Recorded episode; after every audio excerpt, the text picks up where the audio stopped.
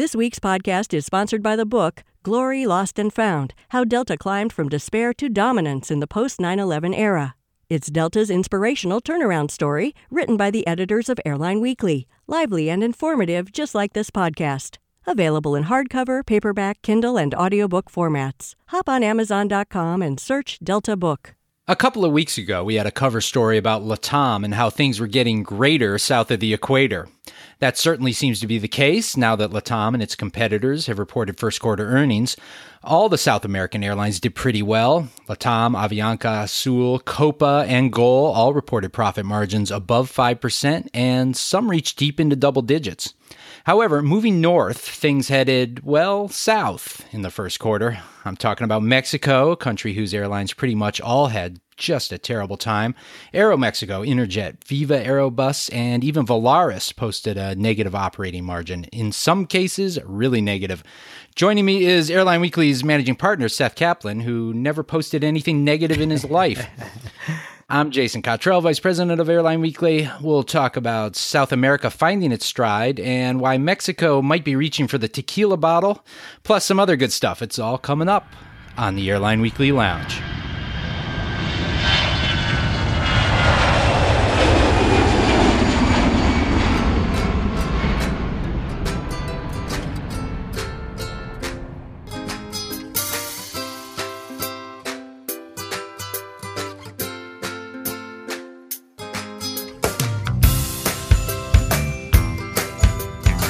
Thanks for joining us. We're starting in South America, a region that I'm truly pleased to say is on the mend, and from an airline perspective, might be even doing better than that.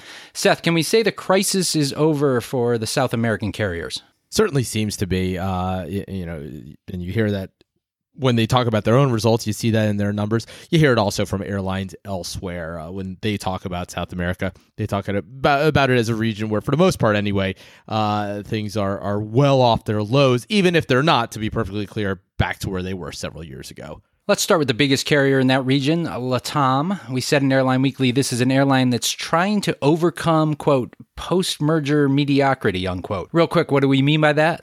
Well, uh, you know, this this of course the combination of of LAN, based in Chile, also with a lot of other uh, affiliates around the region, uh, and you know Peru, Ecuador, and so forth, and and TAM, uh, which was the the major, you might say, legacy airline in Brazil. Of course, the the, the true legacy airline was Varig, that's long gone, but uh, but uh, you know the the comprehensive global airline in Brazil before the merger, LAN was at times among the more profitable airlines in the world. You know, you looked at a, a top 10 or 15 list uh, in the world, sometimes LAN was up there. TAM rarely was that high, but it was a, a solidly profitable airline for the most part. When you put them together, uh, there were these hopes for really a, a, world beater in terms of profitability, and that never really happened. Uh, you know, just as they were, you know, maybe finding their footing in terms of integrating the companies, well, and then you had the uh, uh all the economic issues in South America that made, made it pretty difficult for almost any airline there. And so uh, add it all up, and, and here you are with an airline that, yeah, uh, you know, although certainly not in any kind of existential crisis, we're not talking here about Alitalia or Air Berlin or anything like that. An airline that, uh, you know, I think would be the first to admit that it hasn't achieved yet, at least, uh, what it hoped to achieve after the merger. So, in the first quarter, did Latam overcome its mediocrity? The answer is no. I, oh, I, I, I, I was wanted to answer that. No, I was yeah, going to answer my You took care of it. Okay, next question. The answer is no. uh, they did not overcome their me- mediocrity. Latam posted a still mediocre six percent margin in the first quarter. Seth, what went wrong? Oh, so you're asking me the hard part now? Right. I, I, I took care yeah, of the number. Yeah. yeah. It, it, well, uh, fuel first of all, uh, and that's that's the story for a lot of airlines around the world. You know, all things being equal for an airline almost anywhere, uh, you know, if your revenue performance was just kind of okay compared to your earlier you were less profitable uh, because of, of what happened to fuel cost. Uh, in Latam's case, up uh, 29% uh, year on year. Uh, so, so you, you, know, add it all up, its operating costs were up 10%, including that spike in fuel cost.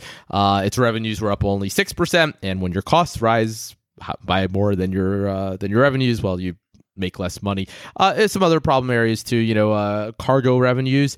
Uh, this less of a problem than it once would have been for for pre-merger LAN, and this is sort of one benefit of merging is you kind of spread the risk.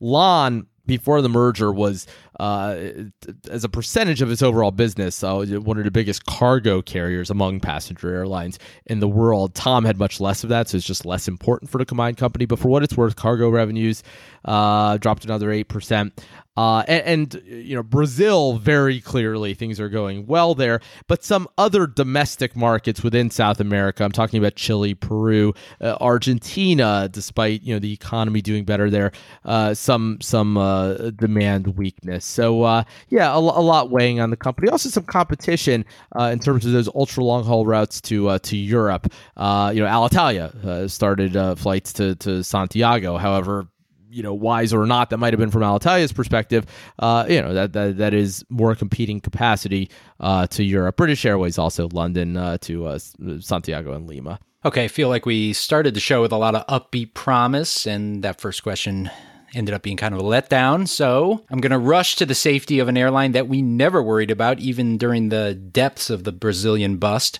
Let's start with Copa. 19% operating margin, uh, two of my favorite words are holy cats. Yeah, excellent. Uh, and you know, even here, Jason, uh, that 19%, well, it's not the 25% that Copa reported in the first quarter, the same period oh, three years ago in 2014, kind of the, the last first quarter but things before things got worse. Uh, and, and Copa, too, you know, an airline that at times has been the most profitable airline in the world, not just among the most, but sometimes, you know, the most in terms of its, its, its uh, operating profit margin, um, uh, you know, fell far down that list, uh, you know, performing poorly by its own very high standards. Uh, and, and, now, yeah, way back up there. You know, that, that's that's uh, an airline that gets to sort of benefit from I talked before about spreading risk. It's exposed to a lot of a lot of different economies. Uh, Venezuela has been very problematic, and that in fact explained a lot of why Copa did slip. Uh, but you know, it's just kind of shifted capacity to the extent it could uh, to to uh, escape the carnage. And then you know, although yeah, Brazil impacted it obviously, uh, now it's benefiting as as things there uh, improve. And uh, you know, Copa is saying it's going to put up a, a a 15 to 17 percent margin for the year, uh, which would make it more profitable uh, this year than it was last year, which again, clearly uh, not an awful year by the standards of uh, most airlines around the world. Just a just a poor year by by Copa's own lofty standards. All right, let's move to an airline that might be the most fun to say of all the world's airlines. I'm talking about Avianca. they posted a 7% operating margin, a little better than Latam. Seth, should Avianca be happy? Yeah, they should be pretty happy. You, you know, I, I mentioned a moment ago about you know, some of some of the problematic domestic markets within South America. Uh, you know, Avianca has all that exposure uh, to to Colombia, especially, which is just a, a bloodbath of, of, of low cost uh, competition, just competition in general there uh, the, among all the all the big players uh, you know, uh, Peru as well. So it's it's exposed to to a lot of that. Uh, relatively little exposure to Brazil, which of course is is improving. Uh, there's an airline there called Avianca Brazil, which uh, has some common ownership in terms of its its uh, big shareholder, but uh, but not a part uh, financially of Avianca. So Avianca, the main Avianca that we're talking about, um, is is is unexposed uh, to the improvements there. So, uh, you know, overall, to face all the challenges that Avianca is facing, and to uh, you know to come away with that, uh, as you said, seven percent margin, uh, Avianca has to be f- feeling pretty good about things. Things are better in Bogota. Going to Brazil, one of our favorite airlines to watch, Azul posted an 11% operating margin in the first quarter for a $26 million net profit. Give us some perspective on those numbers. Brazil is in the throes of a rebound, but even so, uh, 11% sounds pretty good to me.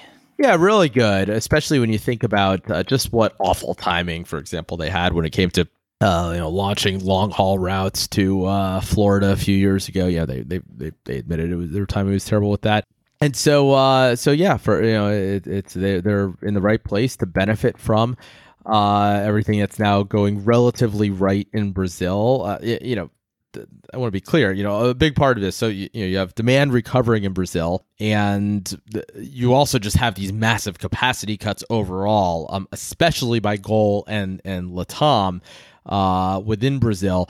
Uh, so so you know it's it's a combination of of demand that is off its lows, but still not back to where it once was, and the capacity cuts that have made things good. So, um, you know, when you've got a domestic Brazilian market uh, that's rebounding in an airline that you know the majority of its exposure is domestic Brazil, uh, yeah, no, Azul um, uh, has, uh, has is is doing quite well. By the way, this is just an aside, but uh, Azul's loyalty program is called Todo Azul, and this is not a big deal, but it just dawned on me this week how much that's like True Blue, right? And that's the same name as JetBlue's loyalty program does Neeleman have a territorial streak, or does he just not want to reinvent the wheel? yeah, I, I, think it's it's uh, he he obviously loves that color blue. That's why he went down there and named another airline that. And uh, yeah, he he um, uh, loved that name True Blue from the start. That, by the way, Jason was supposed to be the name of the airline. It, it wasn't supposed to be JetBlue. It was supposed to be True Blue originally, um, and then at the last minute they, decided, they decided that sounded more like a loyalty program than an airline. They named the airline JetBlue, and they kept the uh, the other name in their pocket for a couple of years. They actually didn't launch the loyalty program right at the beginning. So um, he has long uh, loved uh, that name and names that sound like it, and uh, so so yeah, Todo Azul, which which uh, you know really like all all Azul, all blue uh, in in Portuguese. Yeah, why why, uh, as you said, reinvent the wheel? One more question about Azul. Before Brazil's depression, as you mentioned, Azul began flying A330s to Florida. What do their growth plans look like now? Well, first of all, they look like less than they once did. We're talking about an airline that at one point was the fastest growing airline in the world among airlines of, of any note, um, any airline that you've ever heard of. They they were growing more quickly at one point. Um, uh, gosh, I think you know twenty percent or so uh, annually, uh, more than that a few years ago, uh, and, and, they you know mostly slammed the brakes on that growth. Uh, they through their their uh, the sort of various equity partners and you know you mentioned David Neeleman he also personally owns part of TAP Portugal through all of that they managed to shift some aircraft to to to, to well in, in some cases to TAP to uh, uh, to Hainan, uh, who, who, whose parent owns uh, owns part of it. Um, in the meantime, they're going to be uh, they are now taking uh, A320s. Uh, they they had this sort of a weird fleet. These uh, you mentioned the big A330s, and then this sort of E190, E195 fleet, some ATRs. So rather small planes and and some really big ones, and not sort of that uh, uh, just kind of that workhorse uh, regular size narrow body. Uh, so now, uh, now finally, the, they're they're welcoming those into their fleet, uh, and so that'll be a big part of their uh, their growth plan. You know, they're they're looking to expand ASKs this year, ASK capacity, uh, eleven to twelve percent. So that's still, uh, you know, rather significant increase in capacity. It's more certainly than the than the other major uh, Brazilian carriers mentioned Gol and Latam, uh, but uh, a lot of that is is uh, uh, larger average aircraft and uh, and and distance. It's the departures are going to be up just one to two percent this year, and so they're to to one degree or another kind of trying to let the market grow into itself, even if their competitors would say kind of have said without without naming names that uh, Azul may be showing less capacity discipline than than the others. And staying in Brazil for one more, let's talk about Gol. They posted a 13% operating margin. That must have been a fresh, a fresh of breath air, a, a breath of fresh air. That must have been a fresh of breath air because uh, we haven't seen numbers like this coming out of Brazil for a while. Yeah, no, and, and they again, you know, that just shows you here's an airline that's uh, most of its exposure again is domestic Brazil, and uh, wow, an an, an excellent uh, uh result there. All of these results, by the way, we're talking without the benefit of Easter in the first quarter this year. Uh, so you know, it shifted out of the first quarter. It was there last year. So uh, you know, a lot of these results for airlines in in uh, you know in a country like Brazil where that matters, uh, the results might have been even a little bit better without that. So so very clearly in the case of Gol, we're talking about an airline that, that, that was kind of on the ropes a few years ago. Uh, you know that, that was just trying to stay out of bankruptcy uh, and seems to have very much turned the corner. Uh, you know has, has a lot of work to do, has a balance sheet to continue repairing and all that, but uh, doing much much better uh, than it uh, than it was doing uh, a few years ago. And you look at the goals, doing a lot of same things that a lot of airlines everywhere else are doing. You know, it's, it's densifying its cabins, for example. Uh, you know, the, the, to the extent you can in Brazil, pursuing more ancillaries. That's, that's a country that was long that was long difficult uh, because of restrictions on bag fees and you know selling food on board and all that. But uh, doing all those things, and uh, so so between doing what it can do strategically and uh, just the the recovery in Brazil, yeah, putting up putting up rather nice numbers. And now we move to Mexico, where there is no fiesta in the making, as Wooderson might say. If you were looking at an airline earnings heat map of the Western Hemisphere, Canada would be warm to hot, the US would be red hot, South America would be warm, but Mexico would be downright chilly. It'd probably be blue or purple. Yeah. Let's start with the worst first. Volaris, who is a perennial winner, posted a negative 14% operating margin. Yeah, and that represents Jason. I uh, just checking my math here, but but I I, I believe the the worst year over year performance, yeah, of any airline. Um, they were uh a year ago at positive. Again, let me just make sure I'm right about this. Yeah, positive sixteen percent. That uh, that's a thirty point decline um, in in uh, operating margin year on year. Uh, that, that's that's hard to do. Um, you know, they're just exposed to all the worst of it. Decline uh, in in well, just just the, the, the, political climate between the uh, the U.S. and and uh, Mexico related to that, the fall in the value of of the peso. Uh, it, it's off its lows, but um, you, you know, a lot of other currencies had, had really sort of turned the corner. Is that the second time I've said turn the corner this podcast? Should be a quote on that. Um, uh, you know, longer ago. Uh, Pretty soon we'll come full circle. Yeah. the peso off its lows, but still, uh, but but still in rather bad shape. So you know, of course, that's going to inflate your cost as as as an airline, uh, you know, your fuel costs and aircraft ownership costs and all that. Um, but uh, yeah, uh, all of the Mexican carriers are are uh, exposed to that. Um, and I guess somebody has to be worse, and and and it and it is Volaris, which, as you mentioned, noteworthy because they have uh, often been the best performing of, of Mexico's carriers. Next up is Interjet with a negative 11% margin. Yeah, awful numbers, obviously, uh, in, in, in the absolute, but uh, better than Volaris, which is which is news for them because um, uh, you know Interjet and, and of, of Mexico's low, low, cost carriers that is I believe here and I, and I know you want to talk about Viva next but yeah that, that that's sort of the uh, the mildest uh year over year decline if only because Interjet is an airline that wasn't uh, doing as well to to start with. Uh, uh, you know, it was exposed to a lot of the same stuff as uh, as everybody else. Uh, also, to the brief grounding of its Superjet SSJ 100s, those uh, Russian built. regional jets that it has, there was there were some safety questions. didn't last long, but it was enough to you know cause some some financial impact. And so you know, given all of that, you know, I guess only on a very relative basis, you have to be uh, somewhat encouraged that they managed to perform better than than Volaris, which has uh, you know has sort of the more classic ultra low cost model and uh, the aggressive unbundling and all the rest of it, denser cabins, everything has uh, generally. Uh, outperformed Interjet. Interjet is, I should say, um, uh, network wise, much less exposed to the U.S. they're doing more of that, but it is the, the has been up until now a much more uh, domestic focused airline. So that tells you too that that uh, U.S. exposure for uh, Volaris uh, probably explains a lot of the uh, differential there. Moving on to Viva, Viva Aerobus, they seem to have minimized the damage with a negative eight percent margin.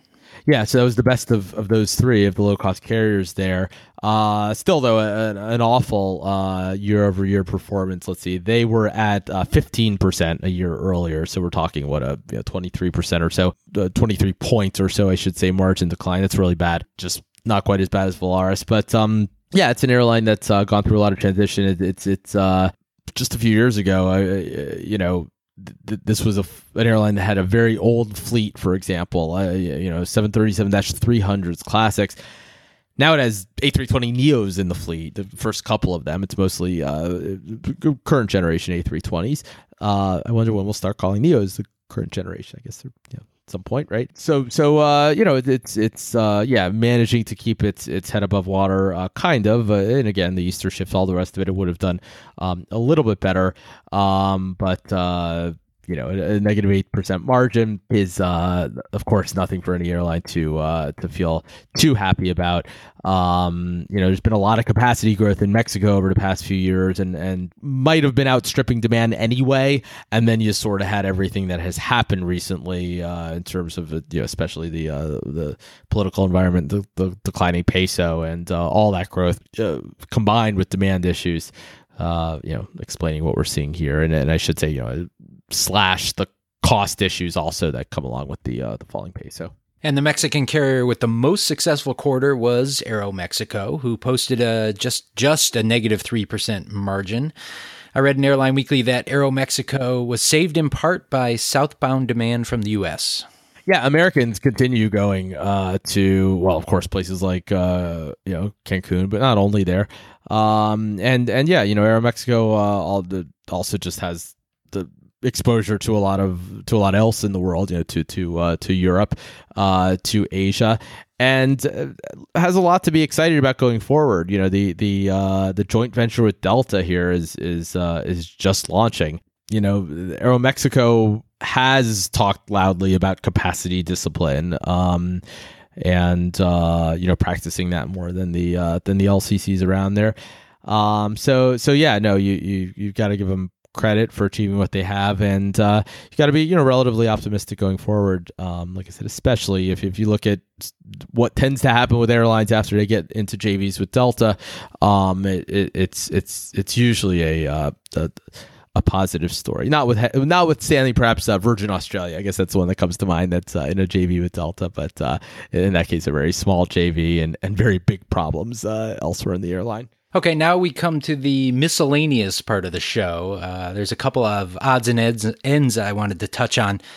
We mentioned in this week's cover story that there's a business case to be made for profit sharing beyond just, let's call it positive employee relations. Can you describe that business case? Yeah, well, it, it makes your cost base more variable. Uh, you, you know, so essentially, so that when when when times are bad, well, do it this way. Uh, you know, the problem in the airline industry very often is that you know when when when times do turn bad, uh, you know when revenues drop, uh, your costs continue uh, very much the same as as before, um, and that was uh, you know I, I, I remember with with the uh, with the with the Delta book that we wrote, you know Leo Mullin, who was the CEO of Delta back uh, back uh, when 9-11 hit, describing in the book how you, you, know, so here you had this, of course, the most cataclysmic event the, the industry had ever faced, 9 11. Uh, but but a lot of Delta's costs just continued as if nothing had had changed. Uh, of course, you could fly less, burn less fuel, but just the you know this is a fixed cost industry. Well, uh, with profit sharing, you do make it more of a variable cost industry in the sense because if your profits drop, uh, you do have these costs uh, that are you know that, that are tied to your profits and, and these costs that will drop automatically uh, when your when your profits drop. So sort of mitigate the uh, the damage. And not all airlines agree on profit sharing. Is that right? Who likes it? Who doesn't? Likes it. I, I think just some think that it's been useful uh, as you mentioned from, from an employee relations standpoint. Um, I, I, think you know the, the best way to uh, understand is that some of them did it because they it, it was because they couldn't pay employees in real money. Uh, you know, a lot of the profit sharing uh, promises started back when in the U.S. when the industry was doing so poorly that basically all they could tell their employees was, "Look, uh, we don't have any more money for you, but we'll give you this profit sharing plan so that if we start making money, uh, you know, we'll we'll share some of that with you." Uh, and then, of course, they start making a lot of money, start sharing sharing a lot of that money. Um, American, I would say, has been the, the probably easier to say who's against it than who's for. You know, American's been the most ex- outspoken against it, uh, even though they do a lot of it. Um, they they tried to get away from it, and, and basically, uh, Doug Parker, the CEO, has explained it just philosophically. Uh, you know, they're they're fine with incentivizing employees, but they just don't think that um, that the jobs of most employees correlate exactly.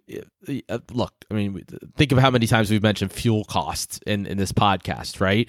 Um, so somebody throwing bags on the ramp, you know, a, a large part of the company's profits don't have to do with how well he or she throws bags on the ramp.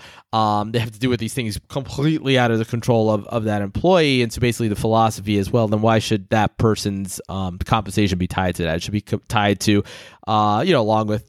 You know, if anything, if there's going to be any variable component, I guess you know airline management would, would argue, you know, to something to do with that person's performance. Of course, in the airline industry, in terms of rank and file workers, much more commonly tied to seniority and all that but uh but so so yeah um you know i don't know that any of them are are all for it. They they did it because it's what they could do, uh, and I would say just some of them are more you know adamantly against it now. Um, but employees have, have sort of become addicted to it because it ended up being uh, so rich. Let's see now with airline profits declining, uh, you know how how that changes because um, declining to be clear, from very high levels. But you know, the, these U.S. airlines are are not here uh, this year going to be earning kind of profits that they were last year, certainly the year before that.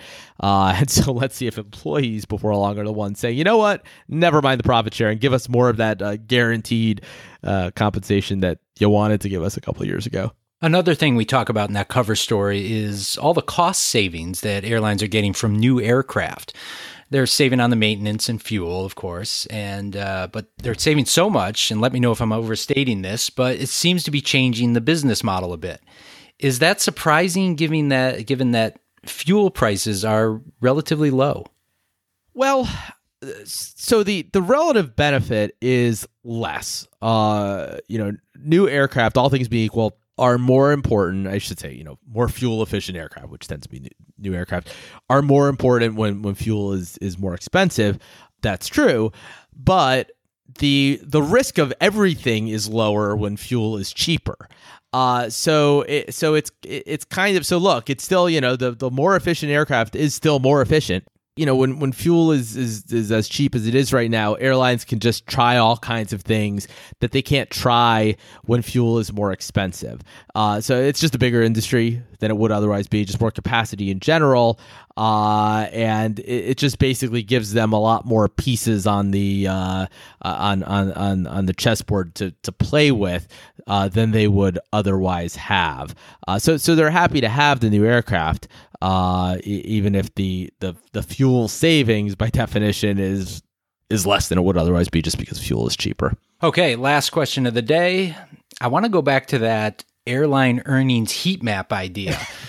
My question is can we make that a reality? I'm thinking we put it on the east lawn of the Airline Weekly campus. Have you been to the east lawn? It's it's beautiful. There's swans yeah. and fountains and marble and yeah. I'm thinking a hundred foot tall screen, LED, uh, uh, real time, global. Were doing you know? so well. We were having such a good podcast. And then I brought it down to a very childish level.